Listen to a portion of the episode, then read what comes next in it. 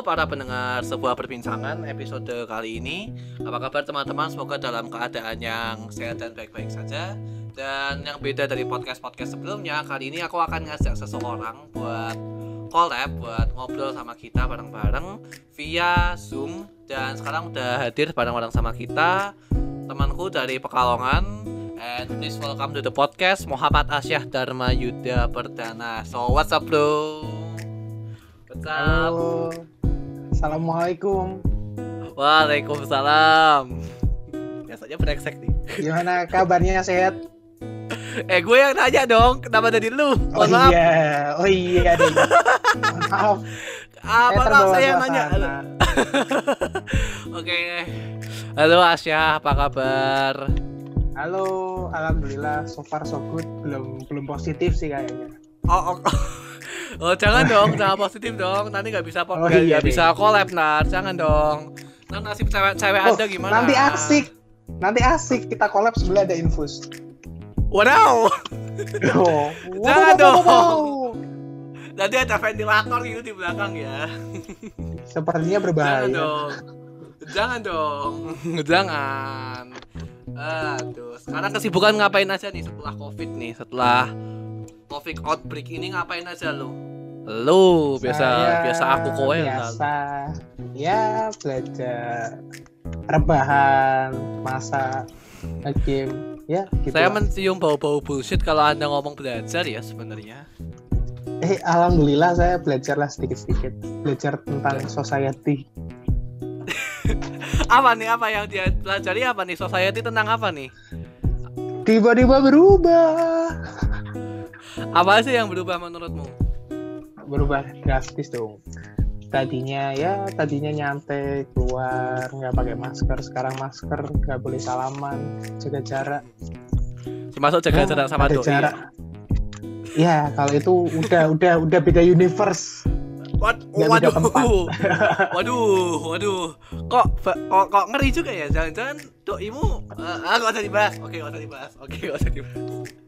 Tolong tolong jangan Waduh, bahaya juga. Kemarin ini sih teman-teman, kayak waktu aku bikin podcast pertama-pertama gitu kan, banyak yang request kan kayak, ayo collab, ayo collab gitu. Padahal kita juga nggak tahu sebenarnya apa yang mau diomongin gitu kan. kayak kita, Iya. kayak aku juga nggak tahu gimana salahnya gitu kan, kayak gimana salahnya collab sama orang gitu. Nah, mungkin gini sih kayak aku mau flashback aja ke kita cerita-cerita masa SMA dulu ya. Oh iya, ini temanku SMA sih BTW dulu. Temanku SMP sama SMA. Waktu SMA kita sekelas di kelas du- eh, IPS dan banyak mengalami hal-hal random selama SMA begitu kan. Banyak kejadian aneh, hal-hal yang ya bisa dibilang mungkin yang membuat membentuk kita juga sampai sekarang kita eh, di jenjang kuliah masing-masing gitu kan. Eh boleh ceritain dikit dong sih dulu kita SMA tuh gimana sih? Kita dulu ngapain aja sih waktu SMA? SMA kita dulu ya bisa dibilang chaos Chaos. cukup cukup chaos ya kelas Gimana kita itu chaosnya? cukup chaos Apa nih yang bikin chaos? Apa nih yang bikin chaos Ya. menurutmu? satwa-satwanya itu susah diatur Satwa yang- sampai sampai ditandai seluruh guru di SMA Satwa yang kayak mana nih maksudnya nih? waduh dulu ada yang colo ada yang dablek ada yang wadidau Ah, dari co Oke, dari yang colo yang double dan yang wadidaw, kamu yang mana nih? Bentar, kamu sendiri yang mana? yang saya yang wadidau saya Oh, wadidaw. termasuk yang random Bisa dua-duanya ya, bisa colo, bisa double ya gitu. Jadi disebut wadidaw karena Iya. dia bisa random guys. fusion fusion Fusion. ya Apa hal apa hal terrandom yang pernah kamu lakukan dulu waktu SMA waktu di kelas? lompat jendela kelas dan kena skor 75 Oh iya. saya ditangkap oleh Bu Cici ingat ini Oh, Bu Cici iya. saya dulu lompat Oh iya, iya yang iya yang kowe ini ya lompat. Oh waktu ruangan kita masih di ruang itu lorong belakang itu. yo yang Iya, iya, iya. kelas kelas rapuh. Kelas rapuh ditendang ambrol. Aduh. Parah sih. Parah sih. ini aku mau cerita dulu deh. Jadi kayak tadi tuh banyak yang nggak banyak part yang nggak kerekam deh. Kan kurang ajar ya iya kita retake dong. Tadi kita udah ngomong panjang level tuh ya. Kayak ah kenapa tidak terekam bagaimana ini? Kan saya sebel. Anda tidak klik record dong. Aduh wong tua wong tua. Eh, tapi emang kayak hidup tuh akan banyak drama. kayak kita tuh bakal banyak mengalami drama kehidupan gitu loh selama apalagi waktu kalian waktu yang kalian yang SMA SMA ya apalagi yang kalian mau kuliah ya wah banyak banget nanti dramanya. Lagi nentuin jurusan gitu kan kalian saingan sama teman kalian sendiri atau musuhan sama orang-orang lintas jurusan eh, tidak tahu kita. Akan aja saja banyak akan banyak banget drama-drama kehidupan itu ya nggak sih ya kayak banyak nggak sih drama-drama itu? Kalau zaman SMA banyak yo. Ngapain tuh? Kayak pas dulu waktu kelas 3 ece-ecean eh apa ya ngecek-ngecek ngecek-ngecek kelas IPA wih perebut. Perebut jurusan. Kenapa kalian kuliah IPA tapi kuliah eh, jurusan sekolah IPA tapi kuliah IPS jurusan? Iya gitu, gitu. Sekarang kamu yang balikan, Tol- tolong ya, tolong. sekarang saya ambil lahan kalian Untuk jajah dam. Itu menandakan tidak semua anak IPS bodoh menurut anda ya. Anda bilang anak IPS bodoh-bodoh yang tidak keterima anak IPS IPA. bodoh Sekarang teman tidak saya ada dia lintas jurusan ke IPA, dia ambil fisioterapi. Bagai, bayangkan seorang yang dulu mempelajari sosiologi, sekarang mempelajari biologi. Hei, untuk kalian mas-mas, manusia-manusia elit yang menganggap diri kalian elit karena mengambil jurusan IPA, padahal sebenarnya kalian bodoh, hanya ingin gengsi kalian. Tidak usah sok-sokan ambil jurusan IPA kalau kalian kuliah jurusan IPS. Kalau Nggak ikut-ikut. IPS yang ambil IPA, Gak ikut-ikut. IPA yang ambil Tidak IPA ikut-ikut. dong. Tidak ikut-ikut. Saya tidak Lihat ikut-ikut. saya. Saya IPS saja berani mengambil jurusan IPA. Kenapa kalian IPA tidak berani mengambil jurusan IPS? Eh, tidak berani mengambil jurusan IPA. Blok. Nakut tidak ikut-ikut. Kalian- hanya mencari aman kan? Hei. buat anak IPA mari kita elit-elit IPA. Elit-elit IPA di luar sana yang merasa jurusan IPA paling wah di dunia ini. Kenapa kalian tidak berani mengambil jurusan IPA tapi mengambil jurusan IPS seperti ekonomi dan hukum? Saya IPS berani mengambil jurusan IPA. Kalian tidak berani. Lemah kalian. Lemah. Mungkin gini sih ya, mereka merasa setelah masuk IPA tujuan hidupnya hilang sih ya, gitu loh. Dia nggak merasa nggak punya tujuan hidup, jadinya akhirnya yaudahlah aku pindah aja ke IPS gitu. Itu nggak sih? Kalau menurut kalau menurut gue sih enggak. Kalau menurut saya tidak dong. Kalau menurut saya berdasarkan data-data yang saya dapatkan mereka mengambil jurusan IPA karena mereka ingin tampil keren. Jurusan kamu apa? IPA. Wah, IPA. Jurusan kamu IPA IPS. Oh, IPS. Beda, kastanya beda. Mereka ingin gengsi. Eh, elit shit IPA. Para Eh. elit shit IPA eh, di luar sana. Lemah kalian. elit, elit. Kayak dulu, dulu aku ingat juga sih kayak banyak teman-teman kita dari IPS pindah ke IPA gitu kan kayak IPS ada tiga kelas gitu terus mereka pindah IPA akhirnya jadi dua kelas doang IPS-nya gitu kan setelah kuliah ah, pindah lagi mohon maaf ini gimana gitu loh Hanya. Eh, mas-mas, mbak-mbak elit shit IPA dari SMA saya. Jika kalian mengambil jurusan IPS, kalian akan malu melihat saya mengambil jurusan IPA. Lemah kalian, lemah. Saya saja berani. Masa kalian tidak? Saya tahu kalian mencari amannya kan, agar bisa diterima kuliah. Yang penting kuliah di luar kota. Saya tahu tujuan Anda.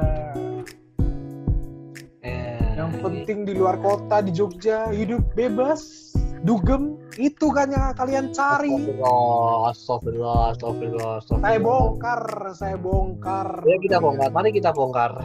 Siapa teman-teman kita Mari yang kita begitu? Tolong disensor. Saya tidak akan menyebut oknum, tapi ada oknum di balik semua ini. Saya tidak akan menyebutkan nama. Tapi ada oknum. Saya tahu mereka ke Jogja, ke kota lain agar terbebas hidupnya, bebas, dugem, ciu, ciu, ciu, alkohol, alkoholisme kalian, Waduh, kecanduan, kecanduan alkohol. Ini aku nggak tahu ya kalau kalau mereka dengerin podcast kita sih kayaknya habis ini juga aku bakal di blok sih ya. Tidak Anda apa-apa. mau menghancurkan, mohon maaf, Anda mau menghancurkan hidup saya di sini. Anda mau menghancurkan karir saya. Saya podcaster baru, mohon maaf. Anda mau menghancurkan hidup saya. Astagfirullah, astagfirullah. Saya lepas, saya lepas, mohon maaf. Tapi, tapi emang kadang bener tapi itu fakta, tapi itu fakta. Yang beredar di lapangan itu fakta ya. Tapi kalau misalkan kue merantau juga, kue emang nggak bakal nggak bakal gitu juga sih ya. Semua tergantung Nah kan, dari nah itu kan, nah itu kan, itu kan, itu kan, itu kan. Dan kalau kalau anda yang merantau juga, saya yakin anda tidak mungkin tidak seperti itu. Kita lihat saja. Kalau saya Ayo, ayo, ayo, ayo, ayo, ayo, ayo, ayo, ayo, ayo ngomong kue, tapi ngomong. jujur, iya tak omongi iki. Oh. Tapi aku jujur aku kan biar orang ter- eh, dari dulu nggak tertarik sama alkohol, Iya, nggak minat. ya emang yang bener nggak minat alkohol karena gini kata cowok tuh gini. Kan mitosnya gini ya, ada harta, tahta, Chef Renata. Iya. Renata, ya kita satu pemikiran. Renata bisa DM saya. Eh, mohon maaf ya kayak Chef Renata juga nggak bakal dengerin podcast ini sih Cah. Jadi tolong jangan halu. Eh, jangan, tolong jangan halu ya. Kan gini, Siapa tahu tersebar. kan gini kayak kayak ada ngomongan harta harta wanita itu kan kan cowok tuh gini. Mostly ya cowok tuh emang munafik gitu kayak ditawarin harta nggak mau, tawarin tahta nggak mau, tawarin du- tawarin narkoba nggak mau, tawarin minum nggak mau, ditawarin cewek. Siapa yang berani menolak? Siapa yang tidak mau? Siapa yang siapa yang tidak mau? Siapa yang tidak mau wanita? Tidak ada orang yang tidak mau wanita. Buat anda Tidak yang mau?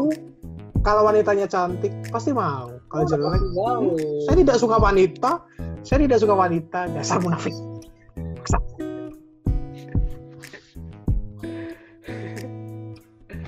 Jadi buat anda anda yang masih menyangkal kalau anda tidak mau bersama wanita-wanita, mending wanitanya buat saya. Coba saya ingatkan buat mas-mas di luar sana yang bilang, ah saya tidak main wanita, saya tidak begitu suka wanita. Saya Oh, tahu, saya tahu Anda berbohong, Oh. Anda berbohong. Dasar munafik. Anda tidak suka wanita, tapi Oke, wanitanya yang jelek.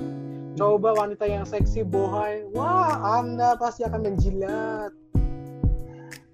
Anda pasti suka kan, Anda jilat. Uh, uh, uh, uh, uh. Itu kan yang kalian mau, wanita seksi bukan jelek. Pantas kalian bilang tidak mau karena jelek. Coba cantik. Pasti tidak akan anda tolak kan. Hei, mas-mas di luar sana. Astagfirullah, astagfirullah, astagfirullahaladzim, masya. Astagfirullah. Mohon maaf saya kelepasan. itu berarti dia orang yang mungkin ya mungkin kalau yang suka kayak itu dia mungkin nggak punya tujuan hidup mungkin sih ya bisa jadi bisa jadi dia nggak nggak nggak nggak nggak tahu dia mau ngapain gitu di hidupnya kalau Asia sendiri gimana Tujuan hidup. Iya dong kita mau ngomongin tujuan hidup nih Kalau tujuan hidup sebenarnya kalau dibilang punya ya punya, kalau dibilang enggak ya enggak. Soalnya basicnya mengalir. Oh. Kalau aku nggak nggak nggak terlalu punya tujuan yang harus nggak. Kayak fleksibel aja. Ini boleh itu boleh. Apa pun masuk lah. Wow. Apa pun masuk gitu ya. Iya saya doyan. Wah tolong disensor. Benar. Sebenar. Anda semakin mau menghancurkan karir saya. Sudahlah Pak, sudahlah. Tolong jangan begitu. Saya masih baru loh. Tolong jangan di karir saya jangan dihancurkan dulu. Saya masih saya masih berusaha manjat gunung loh ini. Saya berusaha naik gunung loh. Tolong ya, tolong. Iya. Jangan Anda hancurkan dengan kontroversi-kontroversi Anda. Nanti saya seperti eh nggak usah disebutin ya udah deh. udah udah udah udah udah Tolong, tolong jangan sebut merek, tolong.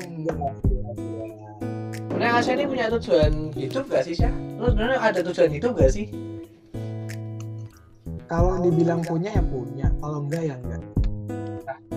Karena saya hidupnya fleksibel, tidak terlalu terpaku pada sesuatu. Hmm, gitu. Soalnya kalau terlalu terpaku, terlalu kaku, nanti malah kaget kalau suatu tujuannya enggak terpenuhi. Oh Malah iya? akan susah. Iya sih, emang sih. Makanya kita harus banyak punya.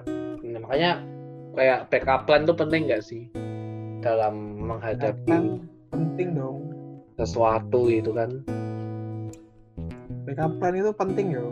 Kalau misalnya kalian nggak bisa, eh, tujuan kalian awalnya ini, terus kalian nggak dapet, kalian masih punya backup plan, ya jalani aja yang backup plannya.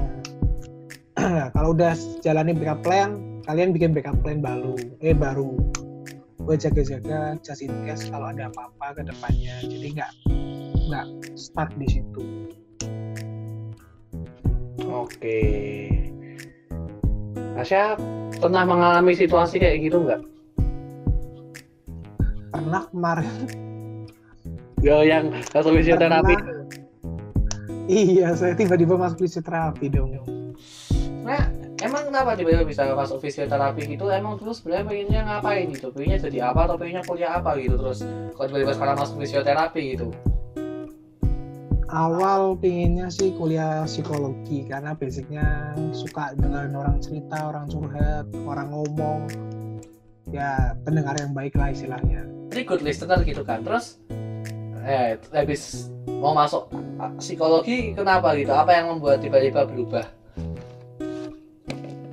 karena psikologi waktu itu kan UTBK UTBK skore kurang 50 apa kurang 70 terus nggak lolos sebenarnya mau ambil ujian mandiri tapi karena di waktu itu sama orang tua daripada ambil ujian mandiri ambil aja ujian yang ini ujian tulis.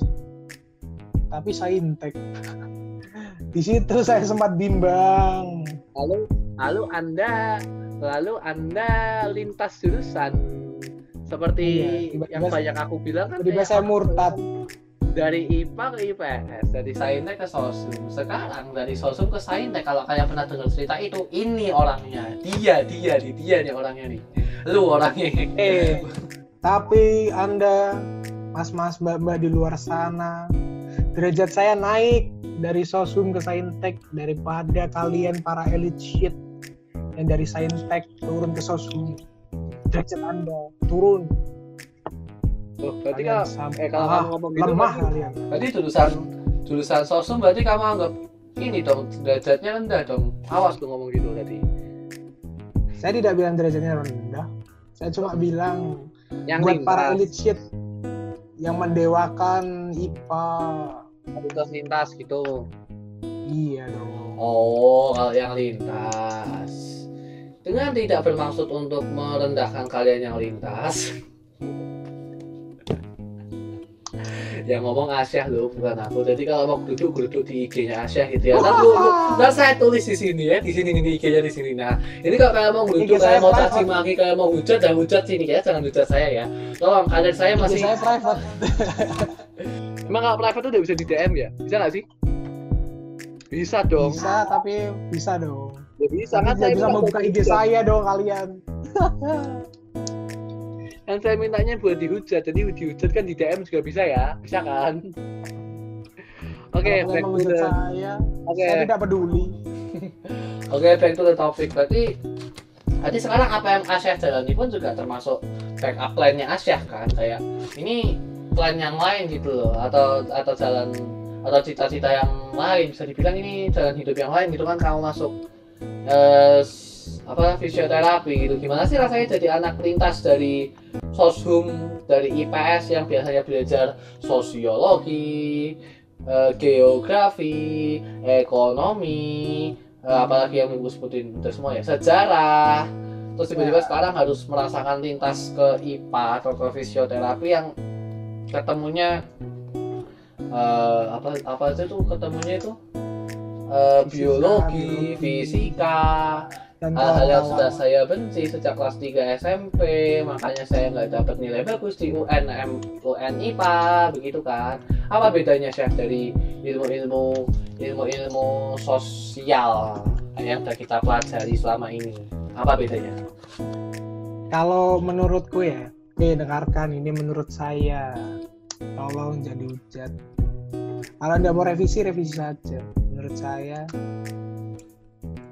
karena IPS basicnya ilmunya kan ilmu nalar ya, bukan karena bukan ilmu pasti kan kayak kayak pakai logika segala macem. Jadi kan enak, tinggal mikir ya disambung-sambungin kan masih bisa. Kalau IPA ilmu pasti ada salah ya salah dong. That's why. That's why I didn't choose science uh, apa namanya ilmu-ilmu IPA. Science. Saya tidak suka ilmu pasti. Saya nggak suka. Tapi teman tiba-tiba saya praktek saya lupa nama tulangnya saya pukul rata semuanya bapak ini bisa cacat saya malpraktek Eh, makanya nanti kalau misalkan anda jadi pasiennya Asyah, tolong hati-hati ya teman-teman. Kalau misalkan ada di antara kalian yang jadi pasiennya Asyah, tolong Asyah harus mempelajari ilmu yang benar. Kalau tidak, kalau tidak, anda bisa membuat eh, ibu hamil yang harusnya hamil 9 bulan jadi hamil 12 bulan nih, tolong. Habis hamil 12 Ini bulan kan 9 bulan satu tidak kayak keluar anaknya. Ini telinganya di sini gitu kan. Mulutnya di sini. nggak gitu dong eh anda mas mas Itu tah tidak seperti itu dong hati-hati pokoknya hati-hati aja. Gak gak gak bercanda bercanda bercanda. Ya hati jika anda bertemu saya di rumah sakit nyawa anda taruhannya. Jangan sampai anda jadi korban malprakteknya Asia ya. Tapi kalau kalau kalinya fisioterapi praktek mal praktek kalau fisioterapi itu prakteknya kayak harus dokter kayak dokter gitu nggak sih? Kayak dia harus ada spesialisnya gitu terus dia harus uh, uh, uh, apa namanya koas kalau atau sekarang namanya apa sih? Ada. Ada dong. Mirip-mirip ke dokter awalnya kan kalau lulus masuknya jadi kayak terapis umum. Nanti ada ambil jurusan kayak pediatri pediatri terus nah, terus yang bagian ortopedi apa apa. Eh ortopedi nggak ya? Lupa aku. Pokoknya ya lain-lain lah. Ada yang spesialis jantung paru segala macam. Kalau aku mungkin mau ngambil pediatri pediatri itu apa ya pediatri itu biasanya pasiennya anak-anak yang susah ngomong, susah jalan. Telat-telat ngomong, telat jalan, balita-balita. Eh, saya tidak meyakini kalau Asyah bisa mengobati anak-anak. Kayaknya anak-anaknya bakal takut gitu loh kalau lihat Asyah. saya orangnya humble, suka dengan saya dong. Bukan humble, bukan humble, gak nipu. Lu mah nipu. Tidak dong. Anda itu wajah-wajah menipu Saya orang- ya. saya orang baik, dengarkan ini, wahai kawan-kawan. Gak ada orang baik yang ngaku guys. Tolong, gak ada orang baik ngaku, gak ada orang baik ngaku-ngaku. Kalau dia baik yang ngaku itu lingkungan sekitarnya, bukan orangnya, oke? Tolong, itu dicatat. Iya, syukur kayak syukur kayak so balas kayak. Kalau berarti sekarang ini aku mau nanya. Berarti sekarang apa yang Asia lakukan itu udah sesuai dengan tujuan hidupnya Asia belum? Kalau dibikin kalau dibilang sesuai, sebenarnya masih menyimpang. ya nggak terlalu sesuai lah tapi ya bisa dijalani bisa dinikmati lah dinikmati daripada ya. nggak sama sekali akhirnya sesuatu yang menyimpang pun bisa dinikmati ya gitu ya. Kayak bisa. Eh, menjadi awal- sebuah challenge. Nah itu. Nah benar aku baru mau ngomong nih kayak aku dulu juga ini kan dari dulu aku yang awal orang yang ilkom harga mati itu kan harus ilkom harus ilkom harus ilkom. Nah, setelah setelah akhirnya menyadari kenyataan bahwa sepertinya akan sulit begitu akhirnya aku mulai punya backup plan masuk HI dan ternyata setelah masuk HI banyak hal-hal baru yang ternyata sampai sekarang aku enjoy buat ngerjain yang aku suka gitu. Loh kadang kita emang harus nyemplung dulu ke sesuatu gitu kan baru kita tahu oh ini ternyata sesuatu ini seperti ini gitu baru tahu enaknya gitu. Kadang kita udah ngejudge duluan tanpa kita tahu dari awal gitu kan kita udah ngejudge sesuatu dulu sesuai dengan apa yang ada di pikiran kita aja. Nah, tapi ketika kita masuk ke dalamnya dan kita menikmati ternyata wow sangat enak sekali ini begitu kan. Nah Ternyata. Tidak dong. Ternyata enak gitu. Ya nggak sih ya? Tapi emang tapi memang dasarnya manusia suka susun ya. Sebelum melakukan sesuatu pasti sudah negatif thinking. Sepertinya ini tidak asik. Anda belum tahu sebelum anda mencoba. Betul. Saya saja Betul. baru tahu baru tahu fisioterapi pada saat saya kuliah hari pertama sebelumnya saya tidak tahu apa itu fisioterapi bedakan tapi guys bedakan Setelah antara menikmati- orang yang setelah nggak menikmati satu semester baru saya menikmati. Apa artinya tubuh ini? Ternyata sangat berharga setiap partnya. Apa part dari tubuh kita yang selain otak ya? Apa part dari tubuh kita yang kalau itu part berhenti berhenti semua selain otak ya apa? Apa sih ya jantung dong. Oh iya. Selain otak dan jantung oh gini, gini pertanyaan tadi apa part dari tubuh kita yang kita anggap gak penting sama sekali? Ya yang kita anggap gak penting sama sekali tapi ternyata itu penting banget. Dan ternyata itu kalau misalkan kena udah habis hidupmu. Apa ya apa apa part itu? Ada nggak namanya koksik.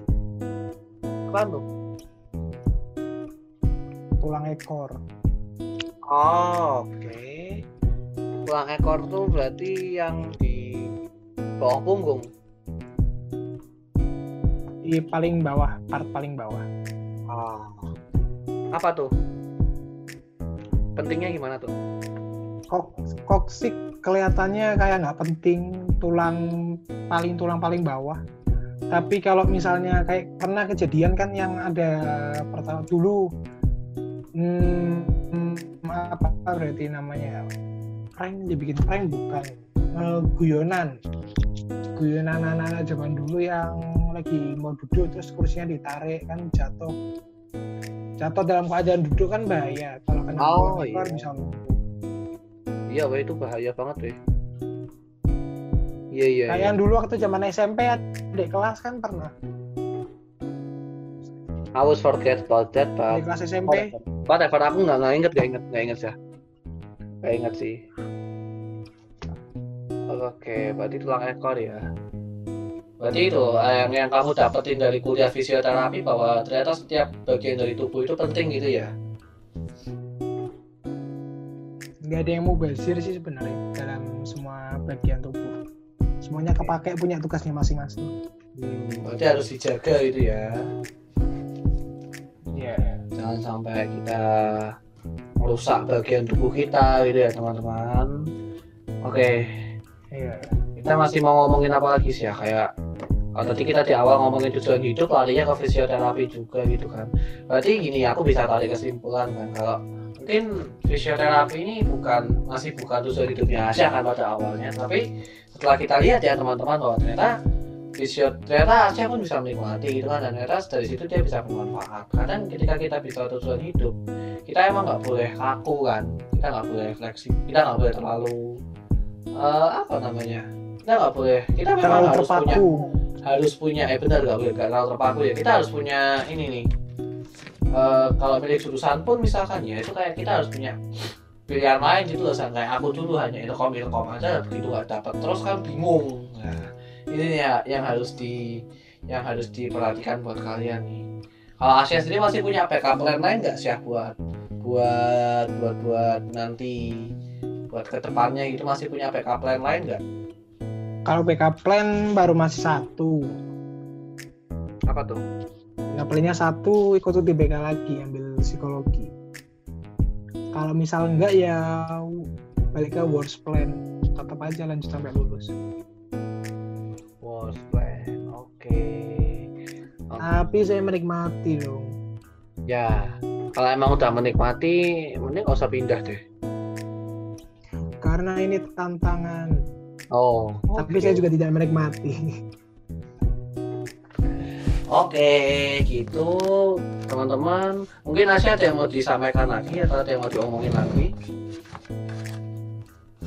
Kalau menurut saya sih, buat kalian yang belum menemukan tujuan itu, kalau lagi mencari tujuan itu, hidup itu simple. Gak usah terlalu terpaku pada sesuatu. Hidup itu harusnya fleksibel. Jadi kalian bisa ke mana aja, bisa ngapain aja. Kalau misal tujuan itu nggak terpenuhi, kalau kamu terlalu kaku, kamu bakal stuck, nggak bisa ngapa-ngapain, bingung, pusing, bisa-bisa kayak apa ya depresi bisa bisa kena Ini kalau depresi jadi pasiennya Asia gitu. tidak bisa dong. Oh, saya tidak boleh. menerima pasien depresi. Oh gitu. kalau misalnya kalian fleksibel kan kalian enak. Bisa. Kalau ini nggak nggak bisa bisa balik ke ini ini. Ini nggak bisa punya tujuan lain. Jadi tetap ngalir hidup kalian. Nggak stuck berhenti di situ situ aja. Oke. Itu ya teman-teman. Jadi kalau kita bicara tujuan hidup, ya kita harus punya banyak cadangan itu kan. Pentingnya pentingnya punya backup plan dalam menentukan tujuan hidup. Karena kalau kita nggak punya backup plan, ketika kita hanya satu rencananya, ya itu akan menjadi apa namanya? Itu akan mungkin akan menghancurkan hidupmu gitu loh. Nah beda kalau memang tujuan hidupmu sudah kamu gariskan, misalnya kamu eh, cuma pengen itu ketika kamu memang nggak mendapatkan itu dan kamu nggak masalah atau, atau kamu memang mau mengejar itu sampai istilahnya sampai mati gitu ya ya itu terserah kamu. Tapi kalau buat kalian yang ingin segera mendapatkan sesuatu yang layak maka berilah pilihan itu lebih dari satu. Dan ketika pilihan dari lebih dari satu ketika pilihan yang pertama nggak sampai ya pilihan keduanya yang nyampe gitu kan dan ketika kita bilang pilihan pertama kedua yang bisa mengurutkan itu kan kamu sendiri gitu kan. Kayak yang tahu prioritas itu kan kamu sendiri. Nah kalau kita udah tahu prioritas kita kayak prioritas itu kayak tadi kan Nasya bilang juga ya kayak menjalani hidup tuh dari apa yang kamu sukain dulu Bisa. gitu. Dari apa yang kamu bisa dulu gitu loh. Sorry dari apa yang kamu bisa ya. Ketika kamu udah bisa itu kan akan lebih gampang kamu lakukan gitu kan akan lebih kamu akan gampang untuk dicapai. Mungkin kita suka sesuatu tapi kita nggak bisa. Kalau kamu mau ngejar ya boleh tapi ketika tiba waktunya Tandriana kamu nggak bisa ya kamu kembalilah pada apa yang kamu suka apa yang kamu bisa gitu loh jadi itu dulu teman-teman. Thank you Asya yang udah mau datang sama-sama kita di podcast sebuah perbincangan kali ini. Dan makasih buat teman-teman yang udah ngikutin podcast ini sampai akhir. Dan tolong buat teman-teman yang memang mau mendengarkan dengarkanlah sampai akhir. Buat kalian para penonton YouTube saya tolong lihat sampai akhir. Saya tahu siapa siapa yang tidak menonton sampai akhir. Saya tahu tolong tolong tolong Tolong buat penonton di luar sana subscribe mas-mas ini biar dapat AdSense agar saya dapat honor ketika saya collab dengan mas-mas ini. Tolong subscribe mas-mas Saya ini. belum subscribe nyet Oh iya deh. Saya tolong ya jadi Di sini saya subscribe Anda. Jadi ditonton sampai habis kalau nonton video itu karena kita benar-benar bisa lihat loh analis analitis video analitik video itu kita bisa lihat. Kamu nonton sampai mana kamu nonton sampai mana itu bisa dilihat. Dan tolong subscribe sekali lagi karena subscriber saya udah 800 sekian dan tinggal 200 lagi saya dapat AdSense. Kalau saya dapat AdSense kan saya bisa beli lighting. Saya bisa nggak nggak pakai lighting lampu meja. Kalian tahu nggak saya pakai lighting lampu meja selama ini mau geser nggak nih Saya kamera? bisa dapat honor. Nah, Nah, nah, nah apa tuh lampu meja kan? Dan Saya saya, bisa dapat honor. Yang penting partner-partner collab saya ya saya nggak menjadikan honor tapi ya. Iya. Eh, Orang yang saya rusak podcast Anda. Oke, thank you Asya yang udah mau gabung dan makasih buat kalian yang udah Thank dengerin you, podcast ini. Saya Raya Fajar Firdausi and I'm checking out. Yay. Bye bye.